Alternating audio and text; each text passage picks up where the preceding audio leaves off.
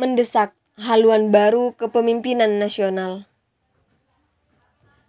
Performa pemerintahan Jokowi hari ini menuai banyak narasi-narasi sindiran terkait banyaknya sanjungan dari luar negeri namun malah mendapat hujatan tak terbendung dari rakyat sendiri. Hal itu menandakan bahwa negeri ini kian terjerembab dalam lubang kehancuran.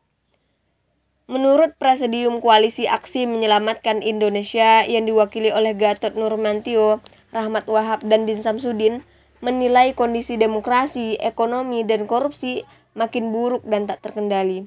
Jauh sekali dari konsep demokrasi yang berlandaskan Pancasila.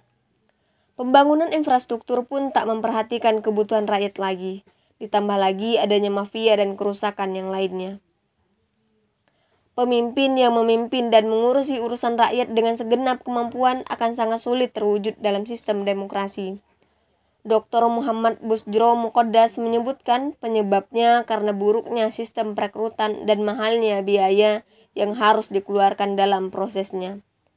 Kenyataan ini terjadi baik di level daerah, nasional, juga internasional.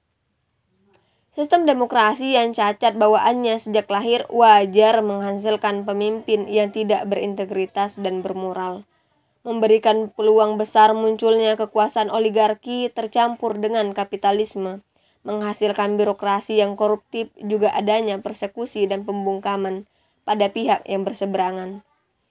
Kerusakan dan kegagalan bernegara saat ini memerlukan sistem yang mampu melahirkan para pemimpin berlandaskan ketakwaan yang mampu mengantarkan umat ini menjadi umat mulia, memberikan kebaikan bagi dirinya dan mercusuar kebaikan bagi dunia.